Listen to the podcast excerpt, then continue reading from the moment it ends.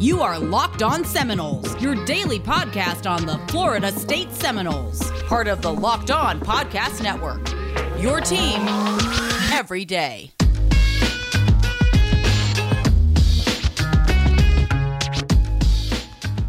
Good morning, good afternoon, good evening, and welcome back to another edition of Locked On Seminoles. Sorry about the audio quality, little folks. I have my audio equipment actually packed up in my storage unit, but I am currently recording this live, but not so live, in my little brother's uh, Orlando apartment. Shout out Evis and Cece for letting me stay here for the night. And I mean, you guys aren't here to, to keep up with me and my travels. You guys are here for FSU content. And for the next two days, we are pleased to announce that we will be having our two part interview with Mr. James Coleman for the State of the FSU Union series. For those of you who are not aware of Mr. James Coleman, he played fullback for Florida State from 2002 to 2005, and he's blunt. And I really love this raw energy he's giving out. It's very unique to have. He gives us the the unique uh, perspective from a former player that actually we I've been wanting to have actually on the program. And with the beauty with the series, we are able to sit down with esteemed podcasters like Austin Veazey, like Ingram Smith, like Mr. Trey Rowland himself, and now we have Mr. James Coleman to come on. And with that being said, without further ado, please keep your hands together for Mr. James Coleman. Let's just dive right in here. Everyone, this you know Drake right here. I'm writing solo today with our main guest, the main man, the fullback himself, Mr. Big Game James Coleman. James, say what's up to the people. Hey, what's going on, guys? Um, really good network. I got a friend who does Locked On Jaguars, so I mean I'm very familiar with your network. Oh, do you really? Who, who's the uh, who's the host of that? Um, Anthony Wiggins. Actually, he's, me, he's my family barber. So oh, really? Yeah, good dude. Solid oh. dude. He's an FSU fan. Oh hell, that means I have to I have to reach out to him then before the season starts. Damn. But uh, for those of the people that don't know who you are, I guess for the uninitiated, you want to tell them a little about yourself, uh, your career at FSU, and what you do now? Yeah, I'm a guy who uh, I, am a guy who's been. I'm, I'm a threefold person. Like I'm. A, I played it. I was. I was a fan before I played. I played it, and now for whatever reason, people value my opinion, right, wrong, and indifferent when it comes to all things um, FSU. Um, I played from 2002 to 2005. Um, they called me. I was a fullback. I hit people, but I was a short yardage back. So like when it was third and one, third and two, like at a certain point, everybody in the nation knew we were getting the ball. And Coach Bowden had this ingenious play, 34 belly or 34 wham, and it was just short, violent, and sweet. And you know, I got a chance to do that and made people cheer. And, and now I get opportunity, and I, and I scored touchdowns. And I did enough that for whatever reason, people remember the fullback um, from that long ago, and it gave, gave and I have a platform where people listen to me talk about sports, um, kind of in a straight talk, no chaser way. So um, I know a lot of some FSU fans don't necessarily always care for how straight to the point I really don't understand about it, but trust and believe. I talk about the Jaguars just worse. So um, that's kind of how we that's kind of how we go. So, or I talk about rival fan bases really bad without kids.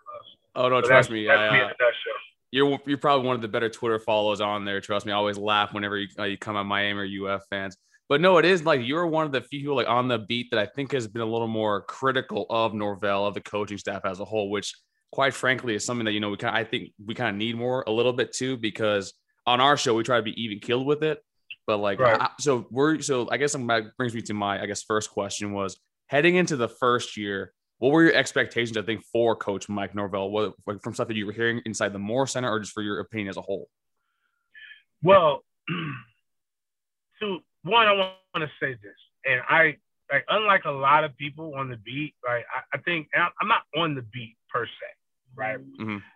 I cover Florida State because I played there. I have a lot of relationships inside the Moore, um, a lot of information, and it's a school I care about. It's a passion. Um, unlike most people on the beat, I went there. I have a degree from there. I got blood, sweat, played on the like you can play me on a video game.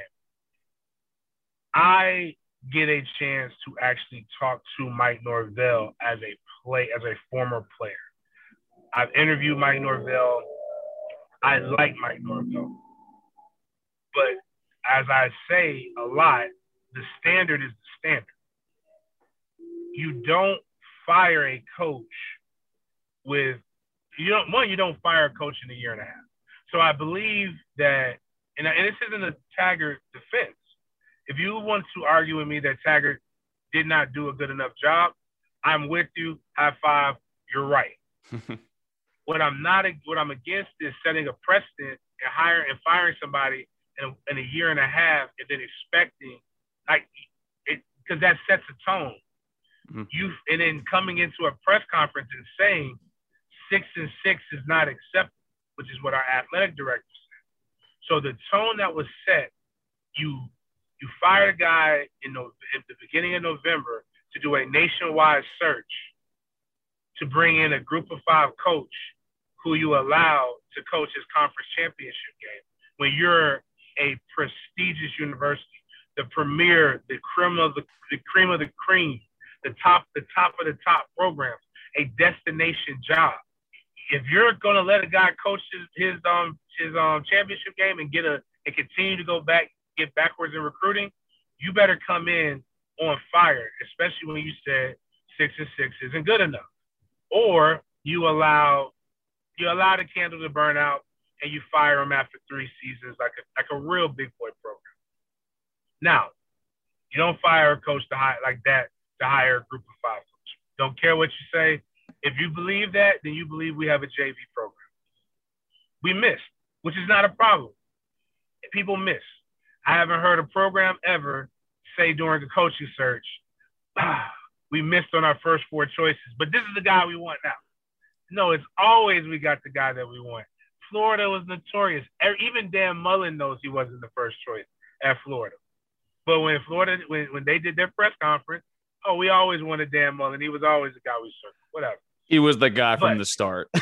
right. That he was there. Yeah. It, we know he was. Again, you don't fire a guy in the middle of the damn season to hire a guy like that, which is not a but whatever. Mike Norvell comes in with a with a pedigree of taking a, a school like Memphis, marginal recruiting classes, and developing some talent around what he has. Good mind, good offensive mind. The defense was a lot to left a lot even at Memphis to be desired, but it's group of five ball. It's outscore the opponent and and pray for the best. So at least we look forward to exciting offenses, competent offense the, the the knocks of what we had before Mike Norvell. Can we get 11 people on the football field? Oh my God, penalties. They're so undisciplined.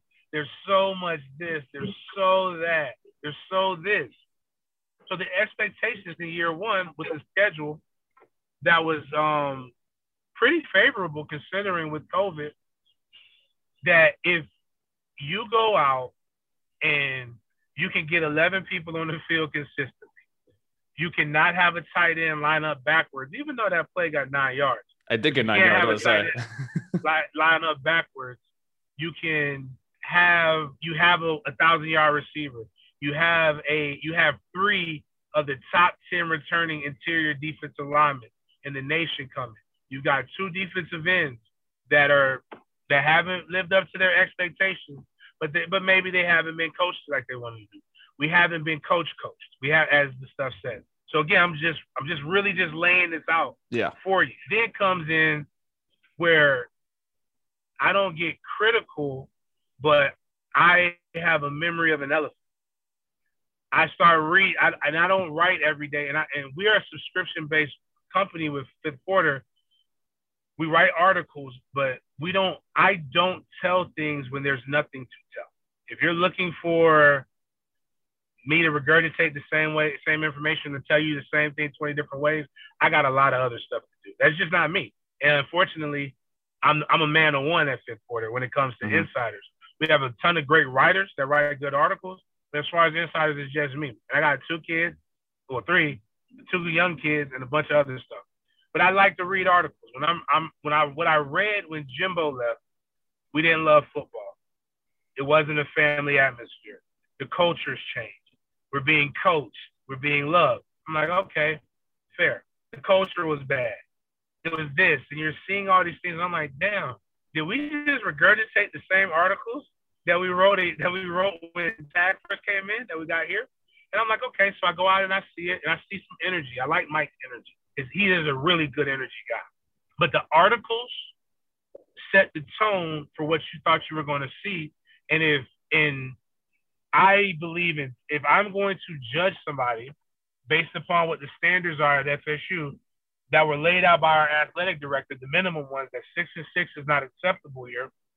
On top of the fact that we have about a 3.5 to four between 3.5 to 4.5 million dollar a year buyout, depending on what you ask. Mm-hmm. On top of the fact that we're paying another coach, we're paying the current coach about four million dollars a year. I have to look at it. Is Mike Norvell an eight million dollar coach? Okay, that's the first time I actually have heard that sort of breakdown because I mean that is fair because we are like we're on the hook right now for I think for Taggart like you said like for twenty million dollars for the rest of his contract.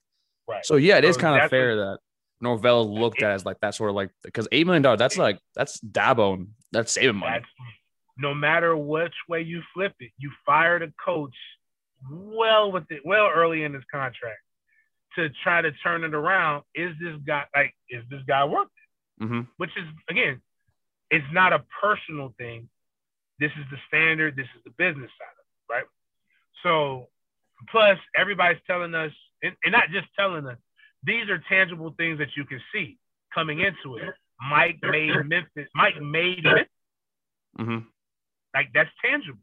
So when you come in and you see the talent that we have, returning a thousand yard receiver, you would think that okay, I saw what what um what Kendall Briles could do. I know Mike can do this with these guys buying in, and nobody quote unquote messing with the offense. So nobody messing with the offense, just what he can do. You see, like, so what did we see last year? Did you see the penalties go down? No. But truth be told, if you really looked at Memphis and really just top programs in general, good teams are heavily penalized. Yeah. Bobby's teams were heavily penalized. Bama is not the picture of not getting penalties. You just don't want ones that kill you. But you saw offsides, you saw false starts, you saw holding penalties, you saw illegal procedures, you saw everything that you saw the year before, just a different coach, coaching staff. You saw the offensive production with these people returning plummet. You saw the offensive running game get better but you saw that because you had a running quarterback. You you you see um, the defense, which we thought couldn't get worse, got worse. The benefit with COVID, I'll give him the benefit of the doubt with a lot of those things because it's hard to prepare for a pandemic. Now, you could be the most prepared person in the world, but nobody has in their preparation book, what do I do as a first year head coach in a nationwide pandemic? Yeah, no one, no one writes up. No one, if you can predict that, then we probably wouldn't have fired Tiger within, you know, within within the second year. But the thing is, though, with COVID, like every other program also had to deal with this. What we saw with LSU, they didn't do do particularly well. Lane Kiffin was over at Ole Miss, like doing phenomenally well by their own standards. So I do understand COVID being sort of like a cop, not not a cop out, but like an excuse. But it can only get you so far, especially because no, we come no, in with different. With you're right. It's a cop out. It's a cop out because the fan base, and again, I'm not judging the fan base for not liking the coach. Taggart earned the right to not be liked, but you know deep down inside that that's not the way that you handle business. And now you have to, you feel the need to overly fluff and protect the new guy because if you don't, it shows that it might not be the wrong hire, the right hire. Mm-hmm. You don't want to do that too quick. But knowing Mike, if you listen to my 36 degree interview or my sports interview, Mike does not ask for your excuses. I don't understand why the beat, why anybody makes excuses for Mike Norvell, because anytime you've ever interviewed Mike Norvell, Mike Norvell, I got the standard as the standard from Mike Norvell. They did, yeah. That's that's straight up from him. I mean, like, was what does he say? The standard over everything. That's basically something that you know. I've been seeing you posting that. Like he's been saying the same thing. But no, I mean he's right about that though, because like you know, like you, I mean you've played there. You as a former player, you know that like that's your garden and goal. That's what you bleed for the rest of your life, right there. You went to school there. You played football there. You went to war with the uh, with teammates over years for that. So yeah, I mean, typically you know the standard. You know, honestly, more than a lot of people do. And it's not even again the standard doesn't change. Your expectations can change, but the the standard championship, like that ACC championship, always going to be that first weekend in December. And if we're not there, we're not meeting the standard. But But like Mike had, those are the things that happen. Those are the tangible things. I don't subscribe to a, a ass whooping looks better than a win. And I'm sorry, Kurt. I don't know what y'all can do or not. Uh, no, I just believe you. I mean, you're good. I, I, don't, I don't subscribe. So like, you know, I, I'm watching people tell me that the Miami loss is better because I, I know like it, it's it's worse. Like statistic, everything tangible was bad. Somebody posted on like a, a, a statistic about the um I think 30 point losses or yeah 30 point losses from FSU up until like before like up until Jimbo lost. And it was like five, it was like 10 or something. It was crazy. Mm-hmm. It was crazy, stupid number. And like over the course of like 20, 30 years. And then they posted like just in this short term. And everybody immediately pointed and like, oh, look at Tiger, he sucked. But what they didn't go and go back and look, four of those losses came last season to Louisville, not Lamar Jackson, Louisville. Louisville. Malik Cunningham, Louisville. yeah. NC State, I think, was three points away from doing it. And I think the most thorough behind whooping I've ever seen was when Bailey Hockman was the quarterback at NC State like the year before. And that thing was like, that was child abuse. But I said, so we we, we took some, some some shots on the chin. A lot of a lot of stuff can go into. Bottom line is from tangible things, not emotional. You gotta take the emotions out of it. Tangible. There was nothing better about the FSU program in 2020 that you can actually go and say, okay, this this this this hire and fire made sense. Now, you can still hold off hope because I believe Mike is a good coach. Mike is a, an effective communicator when he gets you in a room one on one, which typically makes you a better recruiter, which is why the 2022 class is looking like what it is. And like you're seeing a lot of these transfers come in. So it could get better, but here's the scary part is that you got Notre Dame week one. You still have a North Carolina team on the schedule. Miami and Florida ain't going nowhere. Clemson's still there. Mm-hmm. That's five. Basically, those are five games that you that you that you don't really feel you have as good a chance. So that means the other games, the other seven games on your regular season schedule, you have to play to what your talent level says you have.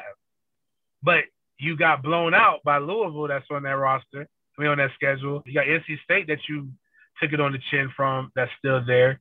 You've got a very good Boston College team that's coming back, that's well coached. Mm-hmm. So like now, those are things that, again, it's, it's from a standard perspective. I should never be saying that. Now, again, going back to what's written, and I don't want to make this again. I'm just a guy who reads things. I read it like a fan, but I also read it like a guy who covers sports. We use terms like flip the roster. When I was playing, flip the roster means your roster got better. So if we're writing things like we flip the roster, then we should have confidence. But when you listen, to, if we get away from all of the things, right? Name me somebody who said FSU is an eight win or nine win team. So then well, I think I've said it several times, but I'm also super optimistic. But no, I mean, like me, I'm one of them. I'm oh, one of yeah. them. You're okay. one of them. but like some of the most optimistic people, hey man, put let's put a friendly, friendly hundred dollar bet. The F like you say FSU's gonna win nine games. Let's go out there and find somebody to take that. I, you know, I, I, I don't know about my, all, I, I, the way my bank account set up. all that optimism goes out the window when you tell them put some money on it, which tells me we got to stop. These aren't babies. This ain't I nine football. This big boy football. And I'm and I, and I know we'll get into something else. I'm gonna tell people so your people can understand. This is why James Coleman speaks the way James Coleman speaks. I stated I played from 2002 to 2005. Do you know what they call the 2000s? yeah, yeah. One of my yeah the was the lost decade is what's called. I won three ACC championships. I was two field goals away from playing in two national championships, and Virginia Tech robbed me of my junior year for winning four ACC championships. And we get spoken with like when I like with the vitriol that people talk about us, but you literally are spoon feeding people who have the this is one of the worst records in school history. Like if I don't know what it's like to not play in a January in a BCS bowl. Like, but my decade, my era is called the lost decade, and people still talk about it as such. That's the standard of a fan. No, you mm-hmm. lowered your standard as fans because God knows why. But no, just because they they weren't good last year doesn't mean we expect we expect less. Like you should be, nah. Sorry about that, folks. So we'll get you right back to the great interview we have with Mr. James Coleman. But I want to talk, take my time talk to you to talk to all my cooks out there. Uh, for those of you know, I have been working a lot, you know, on my fitness, on my health, and a lot of that has me cooking all the time. And the one issue I've had with that is I have not been able to find the proper knife, you know, for me for everyday cooking until now with Made In knives. If quality and craftsmanship is important to you, you should check out Made In. Made In is a cookware and kitchenware brand that works with the renowned chefs and artisans to produce some of the world's best pots, pans, knives, and wine glasses. I know Max likes to enjoy a little little wink of vino now and then. Dave as well likes you know bake a little bit. So he's got I know he's got a pan coming in the mail. I've got my second set of knives coming in as we speak. So right now, Made In is offering our listeners 50% off your first order with promo code Locked On. That's L O C K E D O N, and is the best discount available anywhere online for Made In products. That's madeincookware.com slash locked on and use the promo code L O C K E D O N and tell them we sent you. And after y'all go over to Made In Kitchen and Cookware to get either pots, pans, or try to get some knives if you're like me trying to do your best Salt Bae impersonation, head on over to rockauto.com. I've been saying Rock Auto for a long, long time. As I said before, my Tijuana Francisco has been owning a mechanic shop down in the Delray Beach area for 30 years, and he swears by Rock Auto. RockAuto.com is a family business serving auto part customers for over 20 years. Go to RockAuto.com to shop for auto and body parts from hundreds of manufacturers. They have everything from engine control modules and brake parts to tail lamps. I know my brother has issues with his AC unit all the time, and he had the issue until he went to rockauto.com. So go to rockauto.com right now and see all the parts available for your car or truck. Use promo code LOCKED ON in their How Did You Hear About section so they know that we sent you. Promo code LOCKED ON, L O C K E D O N. That website is rockauto.com. No, you, you, you got to keep you got to keep the same energy if they're going to you know say that for specifically you know winning AC championship and you're still saying it's not up to your standard. Like, I mean that's unfortunate. And you look at the past three to four years, they've come nowhere near what you accomplished with, uh, with your teammates back in that time period. But then let me flip back to that because I think you put up a really good point about the transfers, about flipping the roster, and because my co-host Max, I think he has a similar take to yours about McKenzie Milton. And the one big thing is that he was not super high on McKenzie Milton, and it wasn't because of the injury. It was from the statement that he said that it's Dillon Gabriel's team now, and he does not he does not want someone helming or running his offense if they not they don't have that competitive spirit to that. Do you kind of share a similar concern with KZ, or what is it? I said that on another podcast. Let me just uh. take your time. So I'm Jordan Travis. One, because of things that I know. Mm-hmm. And two, like I like again, everybody was talking about how great KZ looked. And I like my profession is uh, before I, I, before I got into media full time, sports performance. I got a chance to do something called reconditioning. There's a couple orthopedics here that send me a lot of guys coming off of ACL injuries. I get to train them. I can tell you like, oh, you got all that from a one second clip. Yes, having having trained 200 people coming off an ACL injury, I can tell when you don't have a burst. And that clip, he looked struggled. Don't know where it was at. A lot of things. I know they hadn't seen him throw up to that point. Like you don't bring. We're bringing in a guy that we don't even know if he can how he throws the football because mm-hmm. they in common sense would tell you it's illegal if they've seen him throw the football. Yeah. But Jordan Travis, they were really high on Jordan Travis. This is what I've heard from the mouth of the OC. We like Jordan Travis, but we need to bring in a competition. What happened was they missed on the two quarterbacks that they brought in in high school and from high school. I also heard if we could have done it all over again, we might have tried to figure out a better way to, to get Jeff Sims on board. Mm-hmm. It's just the thing, like, and now that you see with Chubba, You see the stuff going on with um, Rodemaker. Um, Rodemaker. It's just they'll be great men, hopefully great husbands, good fathers. They're just not they're just not good here. Now going back to McKenzie Milton, every week we heard, man, McKenzie Milton's, you know, Jordan Travis is looking good. Where was the energy that you guys were writing about every freaking week about McKenzie Milton taking Jordan Travis's job? Now the fifth quarter and other stuff, we're telling you they don't know what they have. They know what they have in Jordan Travis.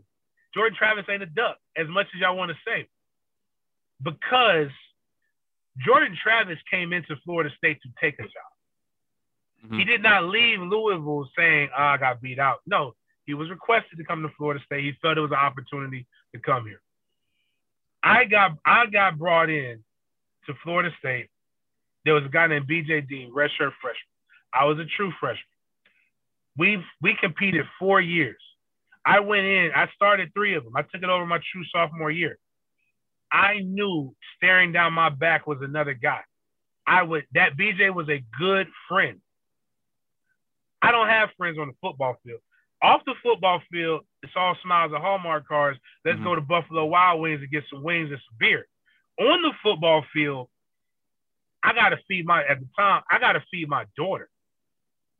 If I don't play, I can't feed my daughter.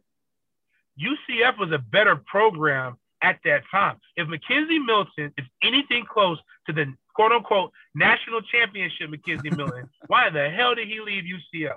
Because Dillon Gabriel's his friend? Oh no, no, no, no. This ain't Barney, bro. Keep your friends away from me. Like it's I just the, the mindset doesn't make sense. Like you walked away from a starting job because he was your friend.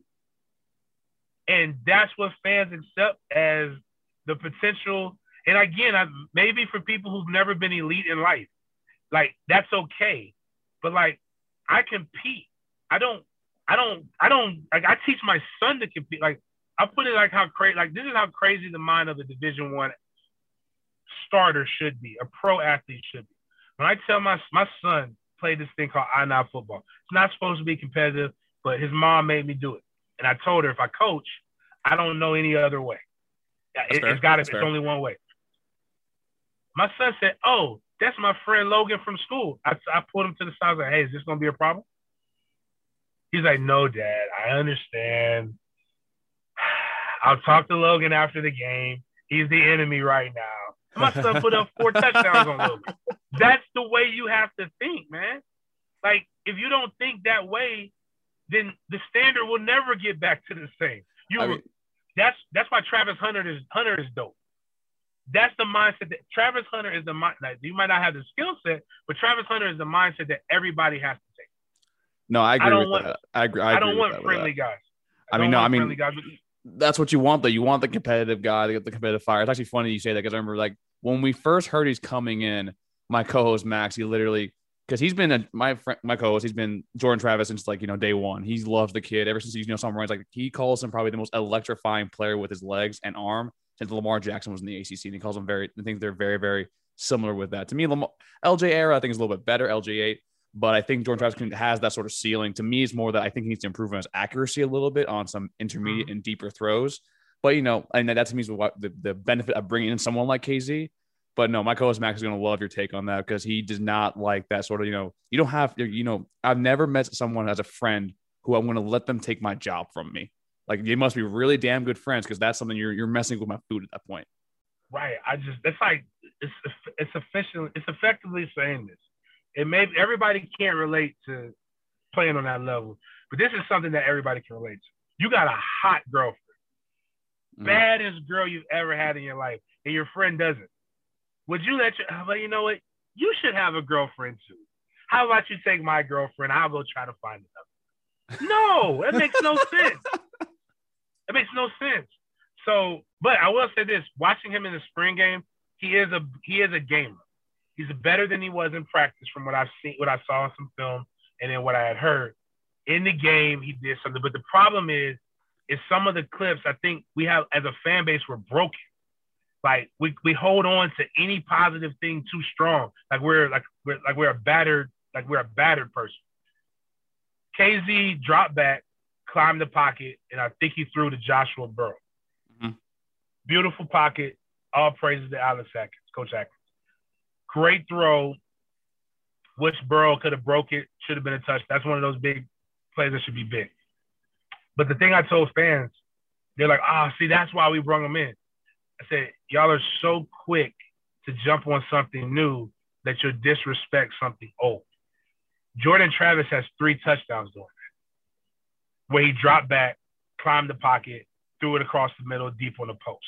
The difference is the person scored. I'm saying that to say Jordan Travis wasn't given opportunities like that because I because Jordan Travis was never expected to be the starter. Now that says a little bit more than anything else that we went through James Blackman, Tate Rodemaker, uh, and then Tate Rodemaker, Chubba, Chubba Purdy, right? Then mm-hmm. him, like that doesn't make any sense. And like Tate Rodemaker, again, I think he'll be a great person, maybe a good football coach one day. But if you can't, if you're shook against an FCS school, this isn't like Chutes and ladders might be the thing for you. This isn't the game for you to play. Like you should, this, you should be amped. That's like high school ball compared. Like no disrespect to them, but that compared to the level of talent you should have with you, you should feel like an elite high school team. Like you should be playing, feel like you're playing a high school program, like one of the lower level. So then you, th- so then you're probably in the camp where like you think that Mike Norvell kind of felt forced to, to start Jordan Travis, kind of like against like his own thing. Like, why do you think it took so long to actually start Jordan Travis? I think they wanted to see. I think actually this is the thing that uh, like that does give me one of because there's a lot of people. A lot of people don't want to admit there are a lot of similarities between Mike Norvell and Willie Taggart. I think Mike does have Mike has a shrewdness about him, but Mike also has a thing where I don't want to give up on this kid before. Everybody's giving up on him. So I and James Blackman is a very likable kid. He had the locker room. He's and I don't want this to be taken the wrong way because again, Drew Weatherford has an ACC championship. When Drew, when my senior year was when Drew Weatherford and Xavier Lee battled it out. Drew knows everything, and I'll, I'll say another another name too. Drew knows everything and does everything in practice. Xavier didn't do it, but you know, Drew is just a guy out there. He wasn't an elite level quarterback that could win you a championship. Chris Rix knew all the plays. In practice, Chris Rix did everything the right way. Adrian McPherson didn't do it quite the same way, but AD was the guy that everybody wanted. Had and then eventually Bobby was forced to play Adrian McPherson, and the excitement level went up. I actually believe if Adrian McPherson was a starting quarterback, we would have probably won two two national championships. Okay, wow. Like that um that 03 team would have been better on offense, and that 04 team would have we would have um we would have probably um, not been upset by Maryland and then gone on to kick Florida in the teeth that next week. But those are just some of the things that you know people don't really look at. He wanted to give James Blackman a chance. Doesn't work. Start your guys because you know Chubba's hurt, but this is your guy. You get to prove that all right, Jeff Sims coming in to Tallahassee winning.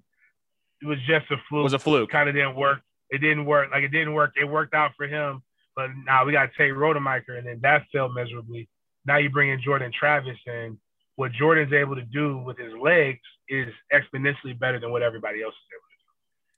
I mean, yeah, he's just a different ball player. When he like, I mean, we like the best way to put it is like he's how you described him earlier. Just he's a gamer. Like you could put the ball in the kid's hands. He just makes a play, makes it happen. Now, I wish he, you know, kind of slides a little bit more because his frame does yeah. not cannot take some of those hits. But you, but hopefully, you know, to me personally, I think that Casey's probably going to be the starter for Week One.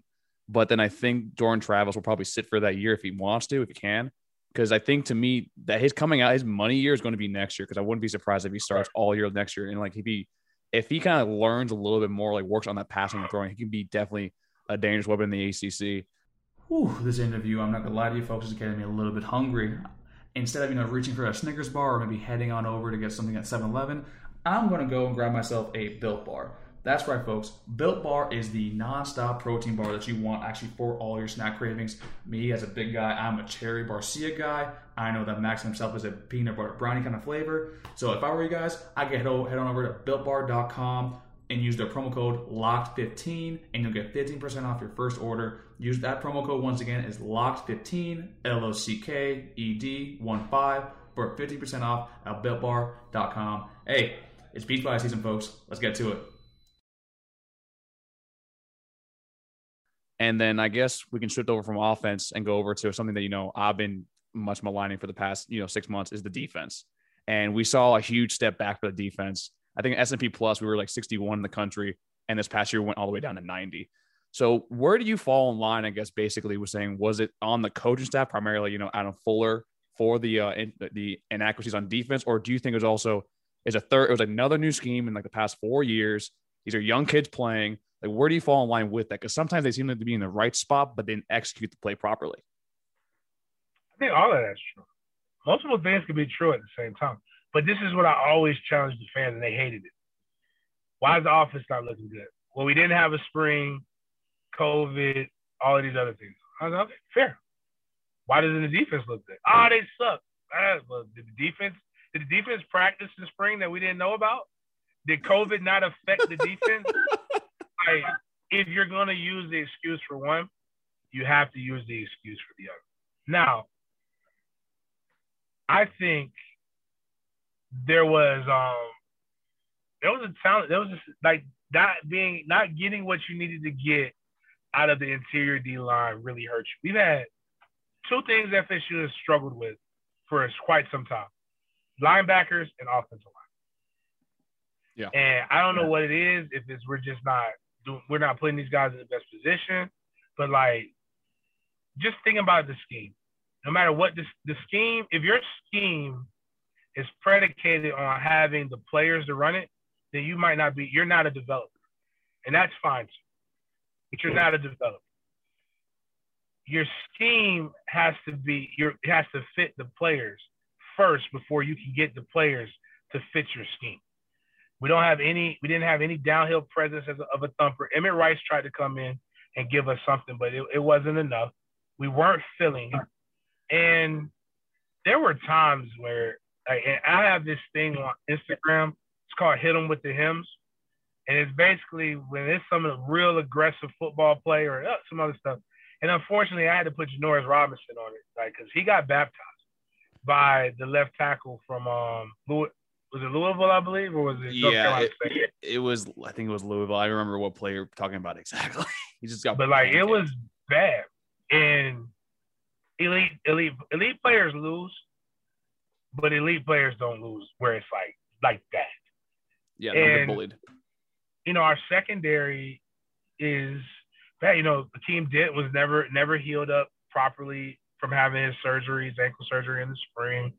Um, Travis Jay, while talented, was put in bad spots.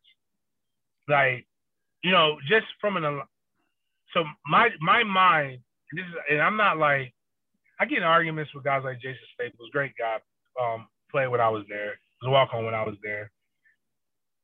I've seen um, Trey Rowland. He does a really good job with the breakdowns. I don't agree with some of the breakdowns, but some of the breakdowns are like they do a really good job. I see a lot of people, not outside. Of, I mean, I just use those two. It's not just them. I see a lot of people try to explain things that they don't know anything about. So my mind is always looking at how to beat a defense. Mm-hmm. Even our defense. Like even when I'm watching the FSU game, I'm watching our offense, how we attack a defense. And then when I'm watching our defense, I'm really watching the other offense and how I would how I would attack our defense. Okay. We talk about the Notre Dame game is one of the games that people said that they were in position, which lets me know that people don't understand the G concept. So the G concept is basically you have somebody kick out the end and you have another guard, you have a guard pulling up onto the linebacker, and the running back basically hits right around that B gap. Sometimes okay. it's an A gap, but B gap, C gap. It depends. What a lot of people like to say we were in the right position is because Janarius Robinson kind of stayed there the first time, and then in the, the the Notre Dame running back fumbled the ball. They ran that play like five times after that, and if he didn't fumble the ball, he would have probably broke a long run. And I, and I showed that in the FSU group. And they got mad at me, like I coached it. I am like, I'm not coaching it. This is just this is what the play is designed to do. And I'm just telling you that what you're being told isn't necessarily right. They're always coached to be in the right position.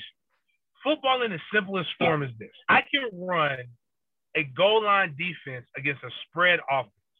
And if all 11 of my guys on defense win their battle, guess what happens? The ball doesn't move. Every defensive play is designed to stop an offense. Every offensive play is designed to score, sure. even quarterback sneak. So, of course, if I coach it up right, it's going to work. But did it? Something happened to where those guys did not trust the scheme did not trust their strength and athleticism, and that defense just doesn't have a confidence. And I think a lot of it has to do with three years, different schemes, three years of hearing how bad you are, and three years of probably of, of coaching that just isn't. It's so much. It's so much different than what you than each other that you don't even know what to trust and what to believe anymore. Which I will say is one of the best things that Mike did do that Taggart wasn't able to do because of the um the academic restrictions. Yeah, APR is since they suspended the APR, a lot of guys got they got maybe too many guys, but they got rid of enough guys to where now guys either you need to straighten up and fly right or you get the hell out of here. So like now you you you you hope that they have no choice but to trust but to trust you. But I tell you this, defense overhaul, offense doesn't do well if they have another three and six season, heads are going to roll if that's the case. But I think that we're kind of in the same. But we don't think that we're going to only win three games the next year. And like there are just some games in the schedule that you can see that yeah are going to be hard. Like the Boston College game in particular. Like I'm a big Jeff Hafley guy. I think he was the best coaching hire last year, anyways. Like across the country as a whole. But mm-hmm. no, there are games like I think NC State is definitely a winnable game.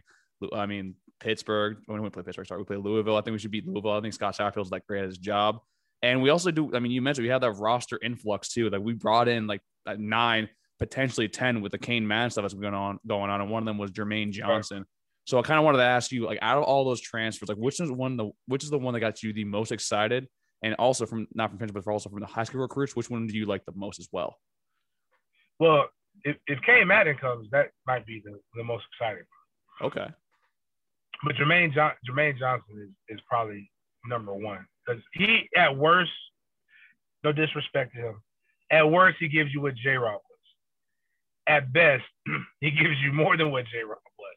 If he gets what I don't even think did J. Rob get a sack last year? He got three. Okay, yeah, three. So if he gives you five sacks, like what I think what he had in Georgia, then he's already better than what we had. I think he can if he, that's somebody who whose level of play and energy can maybe help elevate that defense. You have to help me with this one. The safety from South Carolina, Jammie Robinson. I believe he's good and he has years left to play. Um, yeah. Oh, and oh, my bad. The running back from Auburn. I wanted oh, DJ Williams. I, I, yeah, I wanted DJ with with Tag. Like he's from Florida. Mm-hmm. I mean, those are the. Oh, and how could I forget it? Guy broke Parchment. Parchment is is um can can run every route. Like he's a better he's a better he's, he's uh better than the guy we just had, the wide receiver. Like, Terry was with Seattle now. Yeah, Terry. and Terry. Better than Tamorrion Terry. Um, because Tamorrion Terry is a post go guy. He ain't running no digs. He ain't running none of these other stuff. Parchment will do that. I think Parchment, and then you ask for the, the um, guys. The high school kids, yeah. Burrell, young man, for the, the, the, the Louisiana wide receiver. Oh, Destyn Hill. Destyn Hill, defensively, we, we keep bringing in these DBs, so I'm hoping he does. Um, God, dog. The one for Texas, Hunter Washington. Hunter Washington, thank you, appreciate it. You got, I got, I got you, my guy. Listen, man, my co-host, my co-host, also, I'm the recruiting guy. The three of us on the on the show. Trust me, I'm always like telling these kids what their names are and everything. I got you. I only like, and this is what was funny thing if I, I'm, I talk to adults, so the adults tell me, "Hey, James, this is what's going on with this kid." Blah blah blah. If you're in fifth quarter, half the time y'all asking me about this kid, I gotta Google. I know of the kid, but I don't know his first name like that. I got that's like, you know, I, like, hey, they told me the kid McCall's doing this. Like, that's just an example. Mm-hmm. I'm like, all right. They're like, is he any good? let me go Google. Maybe I should know if he's good or not. but I don't follow high school recruiting as heavy as most people do. But I do understand high school recruiting moves the needle too. But you know, those are some guys that I believe are going to come in. Everybody else really are project guys. Um, you know, again, New Orleans, the def- defensive end from um, St. Aug. I, I I like what he can be. Um, I believe he's. I believe he can be like a, a Demarcus Walker, and I can talk about that because I I've known Demarcus since I trained Demarcus. High motor, really work hard, um, develop in the weight room once he gets there. But um, oh, and the, but I don't think that, and I don't think our left tackle that we got, that tackle that we signed, if he has to play this year, whew, we have a really bad spot. But I know he was a big get for us. I think him redshirting a year, playing for playing for us in 2022, um, would be big. But I think I think here here's where people, the fan base, you know, you know give hope. Mm-hmm. Because it really doesn't take a lot. And the problem is, we said this for, for two years with Taggart as well, but it still remains true because you can see, and no matter what you want to believe, two years ago, going into the 2019 season, the momentum we were this this time recruiting was was high as well. We were, yeah. I believe, we had a top 10 class we were looking really, really good. We haven't, we've never had a problem bringing in top talent. We have had a problem winning to keep keep the talent. talent. If Mike wins seven games, seven regular season games, hopefully eight with a bowl game, it could get spooky because you're going to keep because you're going to get you, you may not finish with a top 10 class. You'll finish with a top 15 at worst with cats, like some real game changers in that class, which pushes you into that 2022 year where if you do, if you can show like an eight, nine win, eight win regular season, nine win regular season, that 23 class is going to get again spooky, and now it's going to start steamrolling, and now you're going to look at Florida State, and then you'll look at what he did at what Mike did at Memphis, and you'll see some parallels. The problem is is that if ifs were a fifth of vodka, we'd all be drunk. So we gotta go. we, we, it, it's about it's about application, application of what the expectation is, and I think Coach Norvell in his, in his heart wants to do it. I think he can do it, but I'm gonna be candid. There has never been a coach in the history of Power Five that's taken a job that's wished to lose. Yeah, no. Everybody I mean, wants to win. Everybody wants to win. Mm-hmm. Everybody's doing their best. I know for a fact those guys don't go out there and say, "Man, I want you to purposely line up 15 yards off of Tutu Atwell and let him completely burn your coverage and have a two-way go the whole way." No, it, I don't think they purposely tried to let Tutu get drafted off of that game. I just believe there was some kind of there, there's something lost in communication. But these guys can do it. I like them. If you meet, these are some of the most likable coaches you'll ever be around, including Coach Fuller, man. Coach Fuller gave my son a slice of pizza at this last camp. My son thinks Coach Fuller is the greatest man, the greatest coach on earth. Uh, Mike Norvell gave my son life lessons, like talked to him for like 30 minutes. It was like a rainstorm.